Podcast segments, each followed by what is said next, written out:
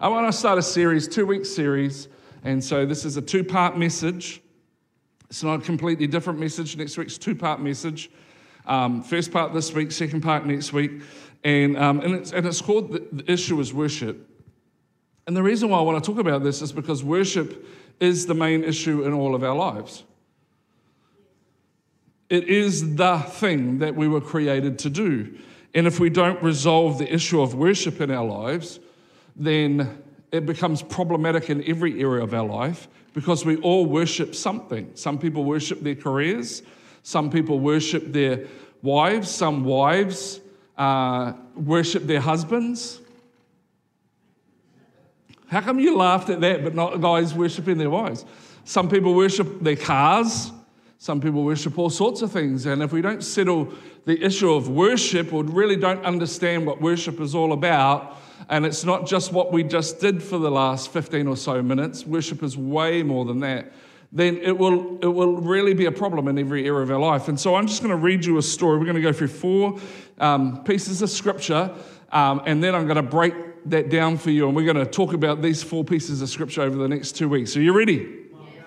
First Chronicles chapter 13, verse 1 to 3 says this David consulted with all his officials of thousands and hundreds, including the generals and captains of his army, and with every leader. Then he addressed the entire assembly of Israel, that's mean the whole country of Israel, as follows If you approve, and if it is the will of our God, let us send messages to all the Israelites throughout the land, including the priests and the Levites in their towns and pasture lands, let us invite them to come and join us. It is time to bring back the ark of our God, for we neglected it during the reign of Saul. Verse 7 of chapter 13 says, They placed the ark of God on a new cart and brought it from Abinadab's house.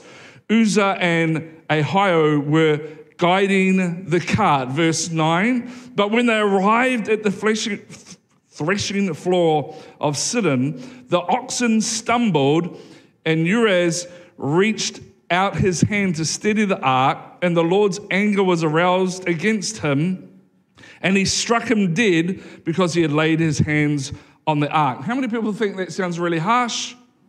And you've really never understood why God did that? Cool, come next week, you'll find out. I'm not telling you this week. So he died there in the presence of God. Verse 12. David was now afraid of God. Funny that. And he asked, How can I ever bring the ark of God back into my care? So David did not move the ark into the city of David. Instead, he took it to the house of Obed Edom of Gath. Love Obed Edom. Read up about him. Um, he's awesome. The ark of God remained there in Obed Obed Edom's house for three months. And the Lord blessed the household of Obed Edom and everything he owned. You see, David, this is story is really about David, and David uh, wrote most of the Psalms. And, and if anybody has had an influence on what worship has been in history and what worship is today and what worship will be in the future to come, it's David. David is, uh, he's like the master of worship, right? And he wrote virtually all the Psalms, and it's just really all around worship. It's where a lot of worship songs have been written from over the years. And when David became king, he set out to implement the true worship of God for people. Prior to that, it was only the priests and stuff like that. But David, David really changed things up if you read this story about us, because David understood something that God has created us as worshippers first. First and foremost, before you anything else, God has created you as a worshiper. And that's why the issue of worship is so important because worship is actually our purpose. Do you know that? Worship is actually our purpose, is what we were created to do. In fact, the church, the number one responsibility of the church, that's the ecclesia, the gathering together of us, the number one responsibility, according to scripture, of the church is to worship. It is the first and foremost thing. It is not go into all the world and make disciples of all nations. That's important, but it's not the number one priority of the church. The number one priority of the church, of you and I, is worship, because worship is our purpose. How do we know that worship is our purpose? Because the scripture teaches us that all of creation, and we are created in his image, all of creation was created to worship him. The, the trees, the rocks, if we don't worship him, the Bible says that even the rocks will cry out and worship. All of creation, everything created was created to worship him.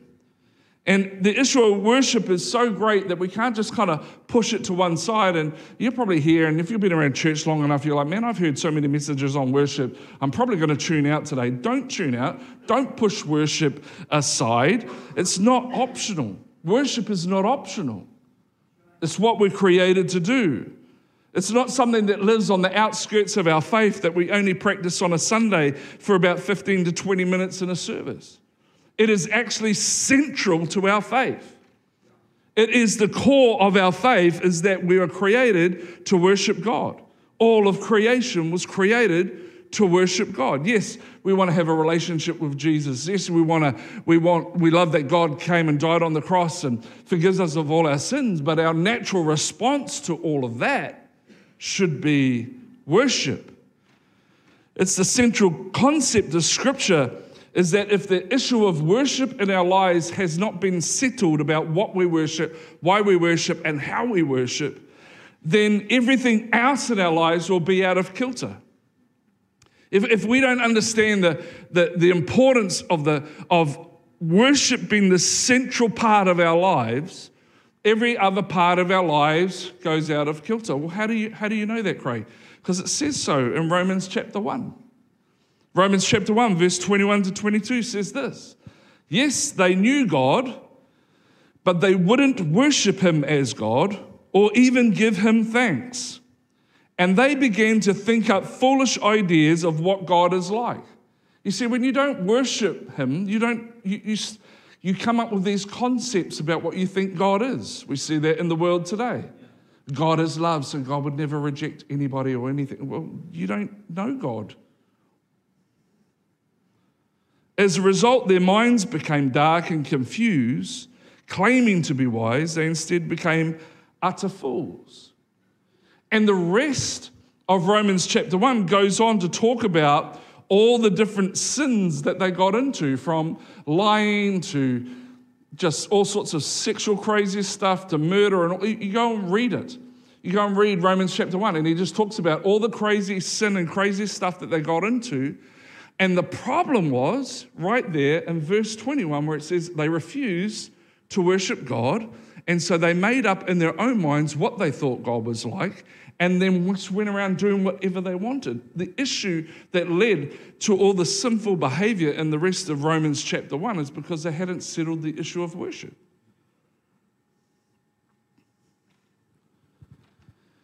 What God has called us to be is worshippers. And what God has called us to do is worship. Don't get me wrong, we, we do have other things that we're meant to do, right? So, for example, I'm called to preach. All right? That's, that's what God's called me to do. But can I say this? That if man had never sinned, there'd be no need for preachers. If man had never sinned, there'd be no need for preachers, but there will always be a need for worshippers.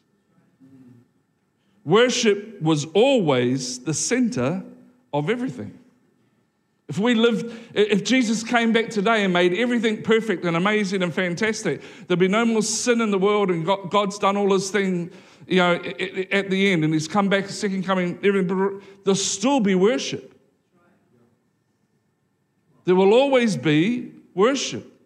Worship is the central thing. There's always been a calling for it. So before you're a doctor or an engineer or a teacher or a mum and dad or a student or whatever, first and foremost, before you're any of those things, first and foremost, you are a worshiper.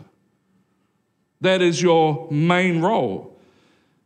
And the issue has, all the way through Scripture, has always been worship. Adam and Eve in the garden lost the garden because of an issue of worship. Cain killed Abel over an issue of worship. Lucifer or Satan was kicked out of heaven over an issue of worship. Abraham took Isaac to the altar over an issue of worship. Israel built a golden calf because they hadn't settled the issue of worship.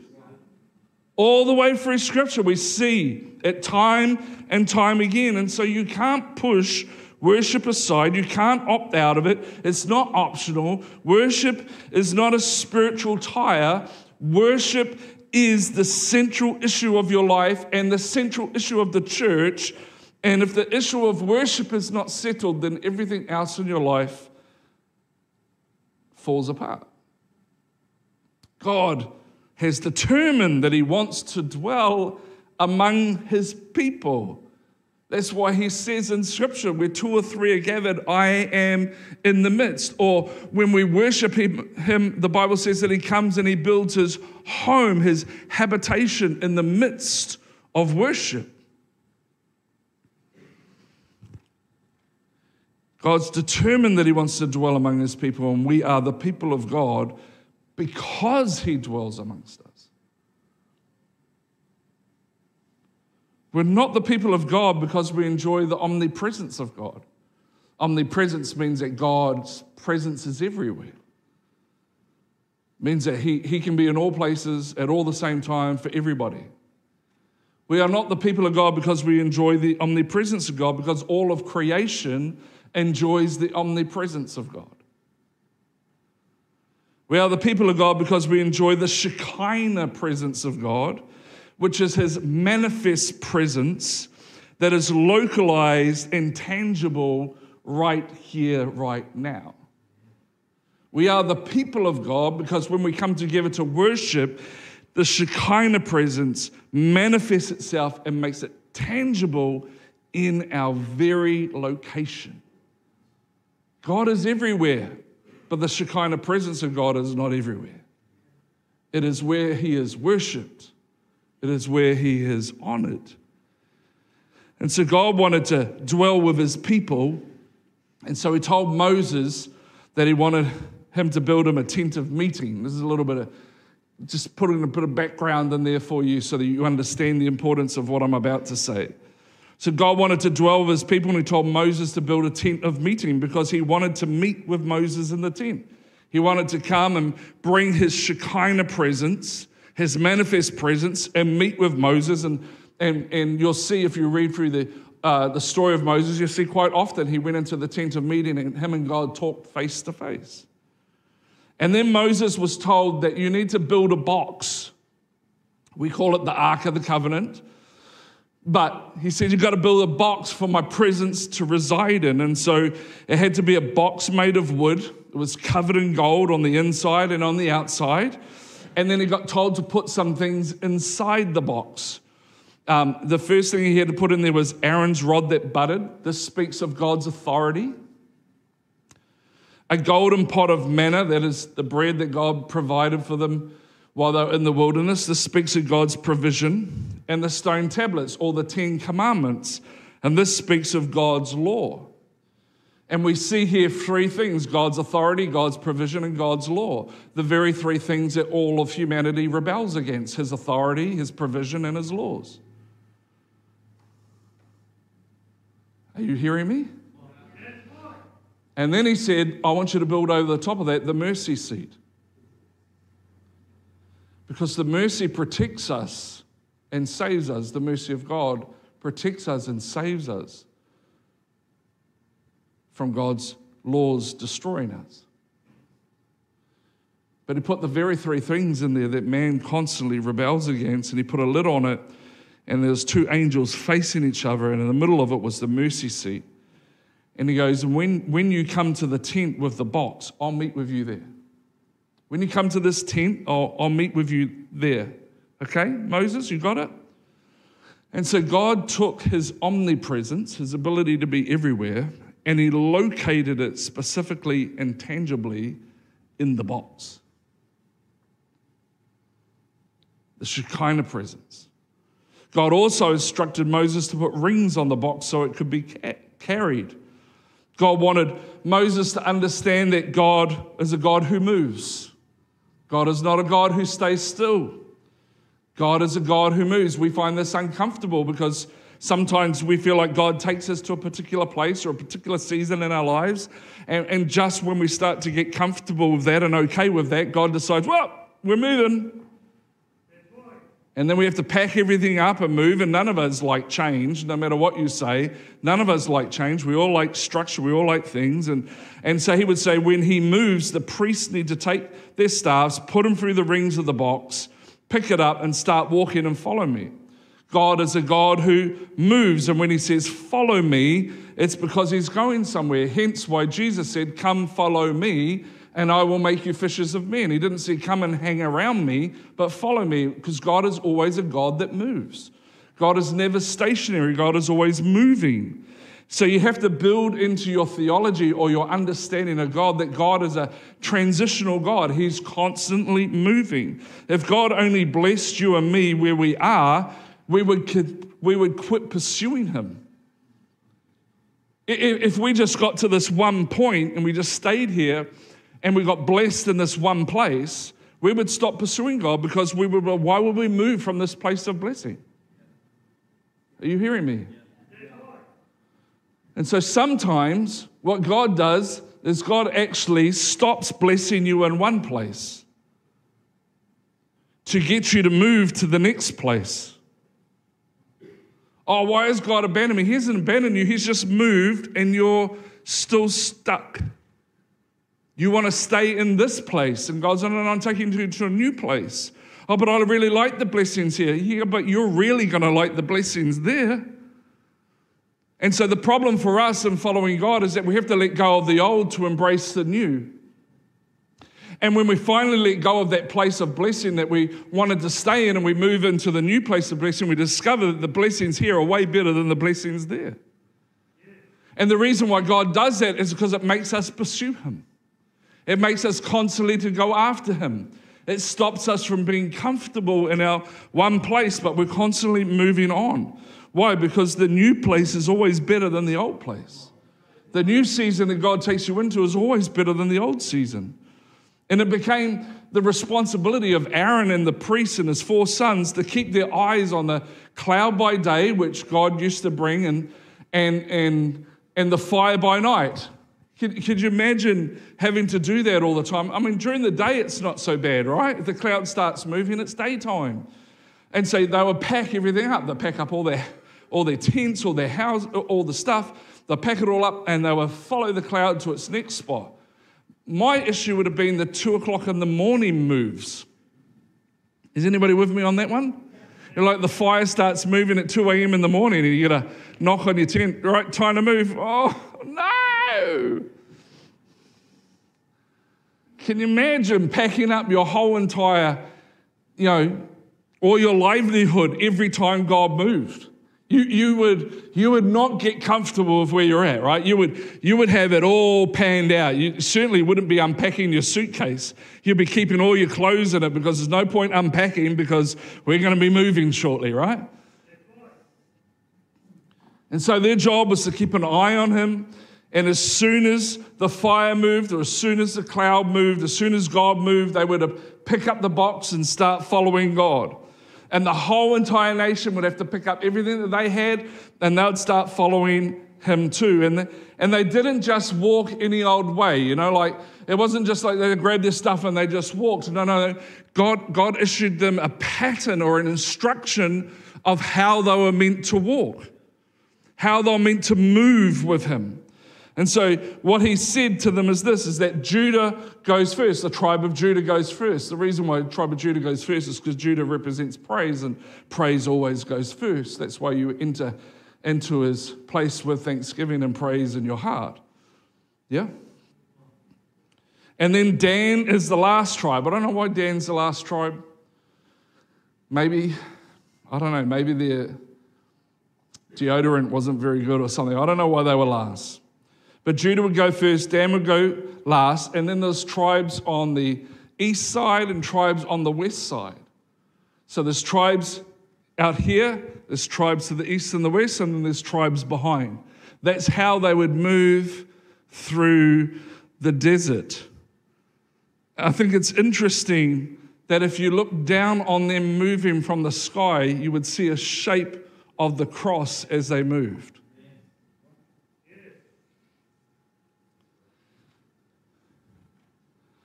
And when they would stop at the place that the fire stopped, or the cloud stopped, or that God stopped, the very first thing they do is they put down the box and build the tent of meeting. Before they did anything of their own houses, before they did anything of their own stuff, the first thing that they would do is they put down the box and they build the tent of meeting around it. And they put down the box first because they were to locate their houses around the box.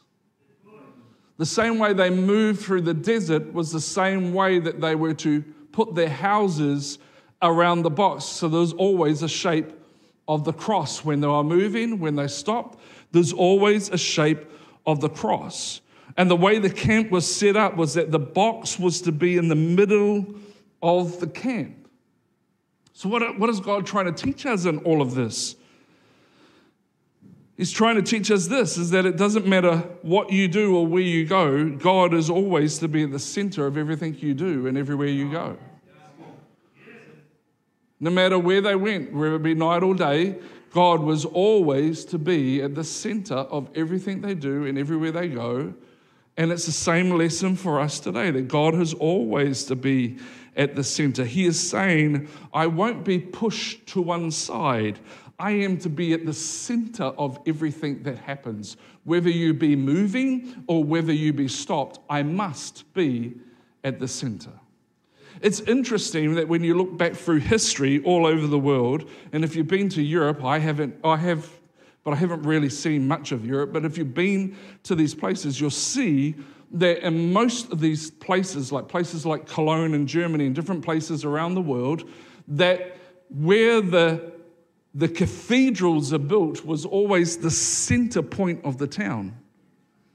Why? Because the church is meant to be the central point of everything, because that's where worship is. God is always intended to be at the center of everything. And the crazy thing is, I'm getting somewhere with this, stick with me. The crazy thing is, is that all the other countries around Israel all thought that they were really weird and really strange. Because all those other countries had kings, or they had governments, or they had officials. They had like a legal structure about how the country operated. Um, but all Israel had was just this box. And, and Israel centered everything that they did around this box that housed the Shekinah presence of God.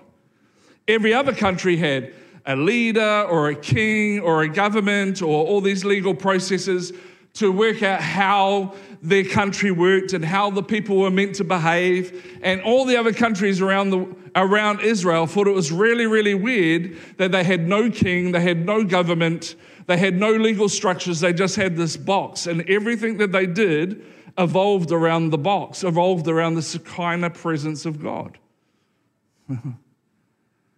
I'm pretty sure that's what God intends for us to do today. It was weird to them.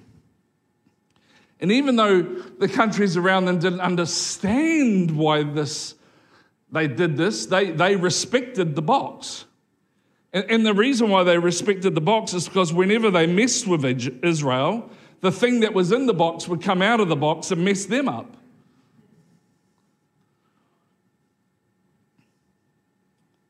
Beat them up. It would part seas. It would do all sorts of things. And, and these people just, the, these other countries, these other nations just couldn't figure out what was this thing around the box.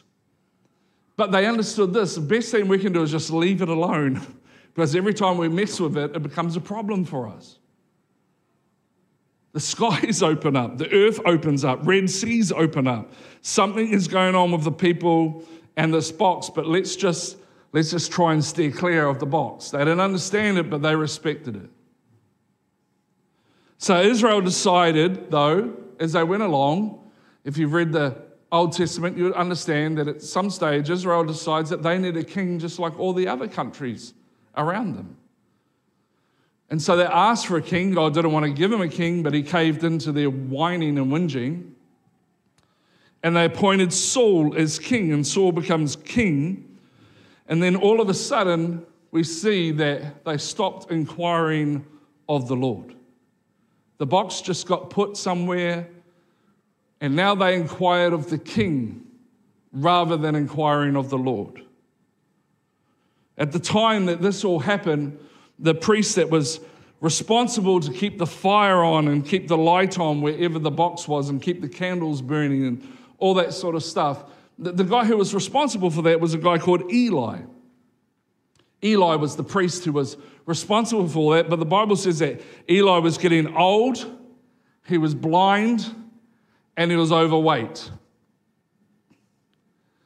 I got two out of three, so I'm not too bad.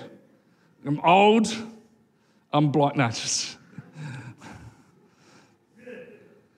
and so Eli was old, he was blind, and he's overweight. I, I, think it's really weird that this, this box that was so important that housed the Shekinah presence of God, they put the responsibility of it into the hands of an old, blind, and overweight man.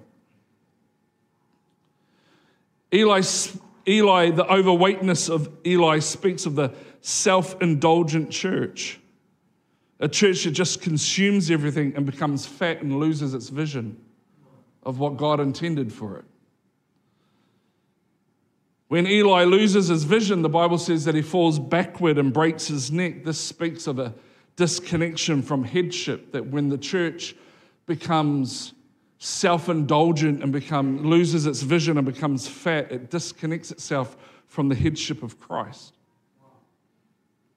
When we become, when we forget that our prime purpose is to worship,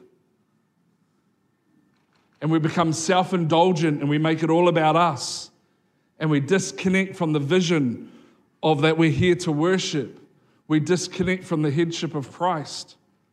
And now we're no longer under his authority, but we're trying to do it in our own abilities. People that are always talking about going back to how it used to be are people that have no vision for the future. So the only option is to fall backward. But we don't want to be a backwards church, right? We want to be a church that always pushes forward. Proverbs 8, uh, 4, verse 18 says this But the path of the just is like a shining light, it grows in brilliance until the perfect day. I love that because you know what that says to me? Is that God never starts something big and finishes it small. God always starts something small and finishes it big. God always starts with seed and ends with a harvest. Are you hearing me? God never does anything for us to go back to because the harvest is the thing that we head towards. God doesn't start something big and then take it small. He starts something small and he takes it big. He's always moving forward. He starts with a seed and he ends with a harvest. And in the book of Acts, the early church in its infancy is a seed. And so we have to become a church that moves from seed time or infancy to a church of maturity. The church today should be doing more than the church of the book of Acts. We should always be moving forward. In fact, we are still writing the book of Acts on what we're doing today, but we should always be starting from its infancy and taking the church forward into its maturity. We are not called to diminish the church, we are called to expand the church, to reach further, reach higher, do more. We are to supersede the work of the book of Acts and take it beyond because the book of Acts is the church in seed form, and we're meant to be living in the church in harvest. We must not tell ourselves what other people have done we cannot do because we can. In fact, the Bible says this that you shall do great exploits for your God. And so Eli was responsible here to keep the fire burning and the light on. And then all of a sudden, the Philistines come along under the cover of darkness and they steal the box. They take the Ark of the Covenant because they realize how powerful and how important the Ark of the Covenant is to the Israelites. And every time they try to destroy the Israelites, they get destroyed because of the Shekinah presence of God. And so they decide that they're going to steal it and take it to their camp. because they figured that if Israel doesn't have this, then Israel is hopeless. Because they realized that as long as Israel had the box, they would not be able to deal with them and defeat them. I think it's interesting that the enemy understands our strength better than we do. I think it's interesting that the enemy understood that the box was the strength of Israel, but Israel had so got so consumed with Saul being king that they left a old blind fat man to look after what was the key.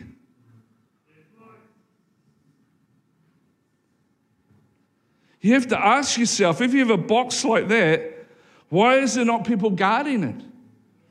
Why isn't that the most precious thing in the camp? Why isn't that the thing that they're keeping? If that is where their strength is, why do they have someone watching it who has no vision? You see, our strength is not in what we have accumulated, it's not in our order of service, it's not in the stuff that we have in the building. It's not all the good gear that we have. It's not all the stuff that you've got. Our strength is in the fact that we have the presence of God in the midst of us.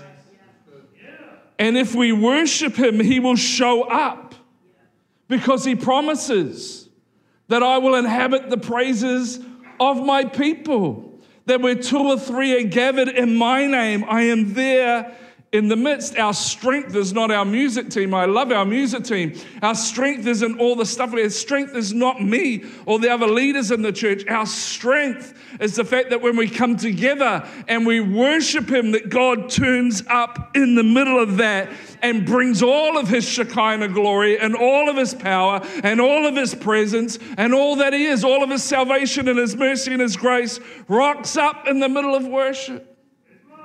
That's where our strength is. And that's why the issue of worship is so important. In everything we do, we need to make sure we're not so focused on getting people into the building that we forget to get God into the building. Sometimes we can be so outreaching that we forget to be upreaching.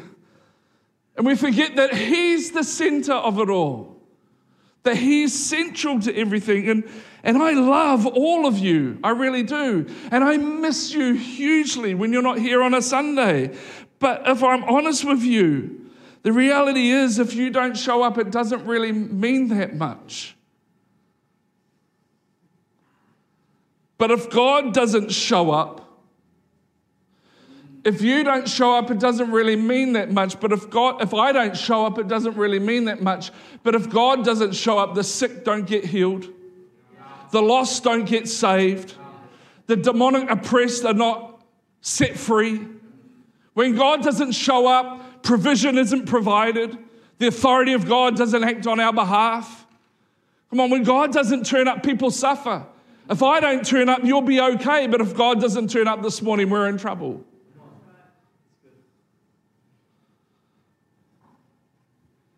The issue is worship.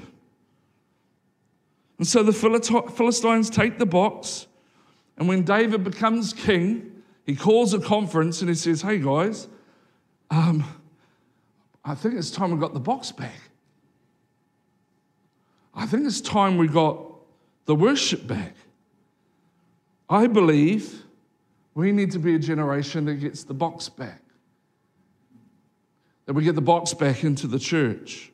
A generation that says, I'm going to get the box back into my church. I'm going to get the box back into my family. I'm going to get the box back into my workplace. I'm going to get the box back into my school. I'm going to get the box back into the community. It's time we took the box back. It's time we took the Shekinah presence of God back. And so the, the box was at Abinadab's place. And so they go to get it and they put it on a cart pulled by an ox, and the ox stumbles. And Uzzah puts his hand to save the box from falling. Do you know that the word Uzzah in the Hebrew means human strength? He touches it and he dies on the threshing floor because he's trying, he's trying to reach out and secure the presence in his own human ability. And the Bible says because of that, David was really afraid of the Lord that day.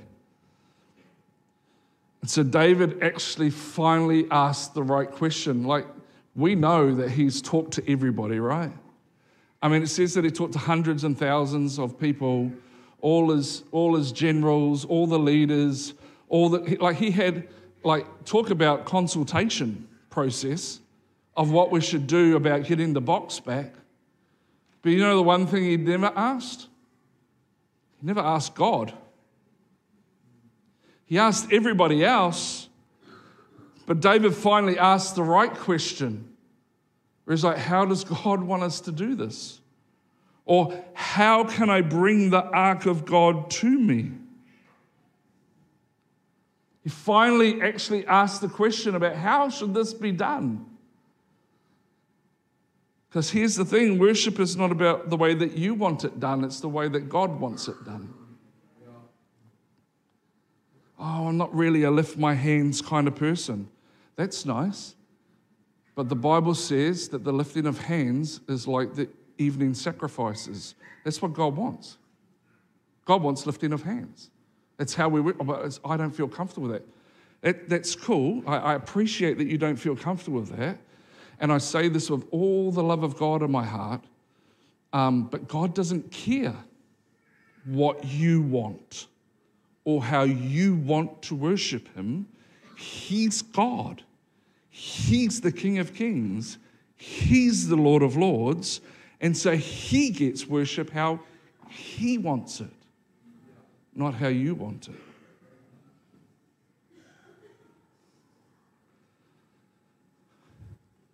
I, I hate, I like things certain ways too, don't get me wrong. Honestly, like,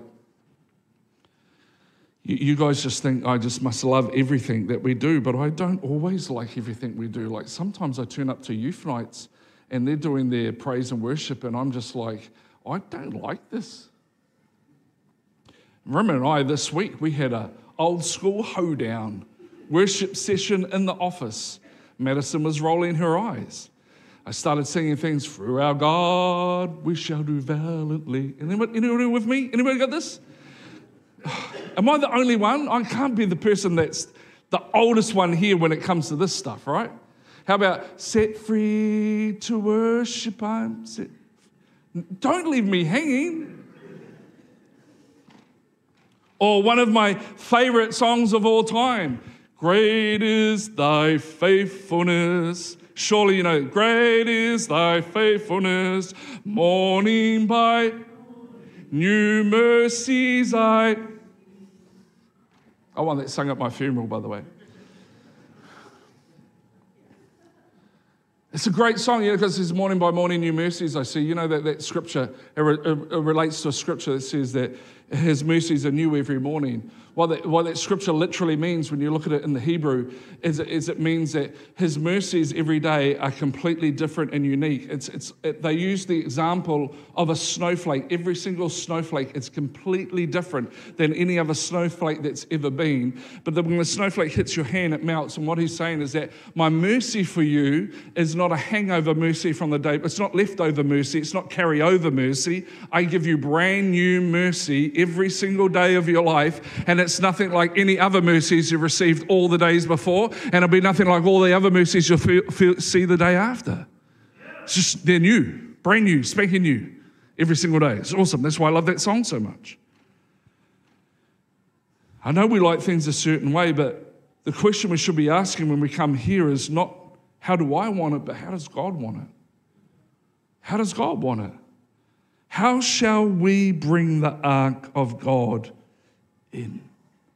How shall we bring the ark of God into our family, into our workplace, into our school, into our community, into our church? How does God want to be worshipped? It's not about what I want, if I can just get Maddie on the keys. But how shall I bring the ark of God to me? How do I bring that presence? Remember, I said to you this is a two part series, this is just the first part. How, these are questions I ask myself as, as, as leading the church. How can I get God into our building on a Sunday? How can I get God into my home? How can I get God into my marriage? How can I get God into my workplace? How can I get God into my school? How can I get God into my finances? Well, one real quick way of getting God into your finances is by giving.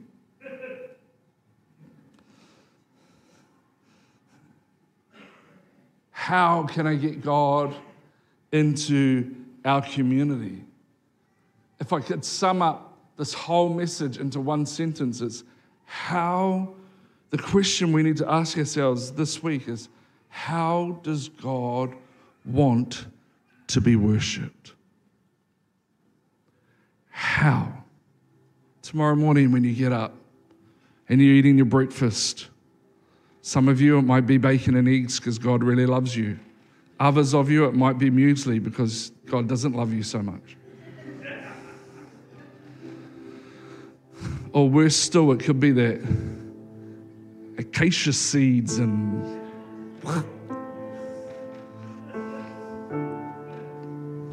or if you're really loved by God, it'll be Vogels with butter and avocado on it. Can't beat Vogels. But while you're having breakfast, or while you're having your coffee, or while you're having your cup of tea, or whatever it is that you're doing, I wonder how often we ask ourselves first thing in the morning, how, how, how, does God want to be worshiped today at work? How does God want to be worshiped today in my family? How does God want to be worshiped today in my marriage? How does God want to be worshiped today in my parenting? How does God want to be worshiped today in my finances? How does God want me to bring the ark in to my entire life. How does God want me to bring the Shekinah presence, the manifest presence of God, to be the central thing that I build my whole entire life around? That every decision I make, whether it be parenting, whether it be financial, whether it be my marriage, whether it be my career, whether it be purchasing a house, whatever it is, how do I make sure that every decision I make goes through the center of worship? How do I camp my life around the tent of meeting, around the box, around His presence? We'll talk next week about what the box is. I'm going to share next week about why God killed that guy when he reached out and touched it. It's going to, it will help you hugely, but I want you to just uh, spend this week going, okay, God, every morning, how do you want to be worshiped today? How do you want to be worshiped? Because worship, yes, it's singing and lifting your hands, but it's so much more than that. It's making Him the center and making sure that all your decision processes go through Him. He's the center. He's the center. He's the center. Why don't we all close our eyes just for a moment?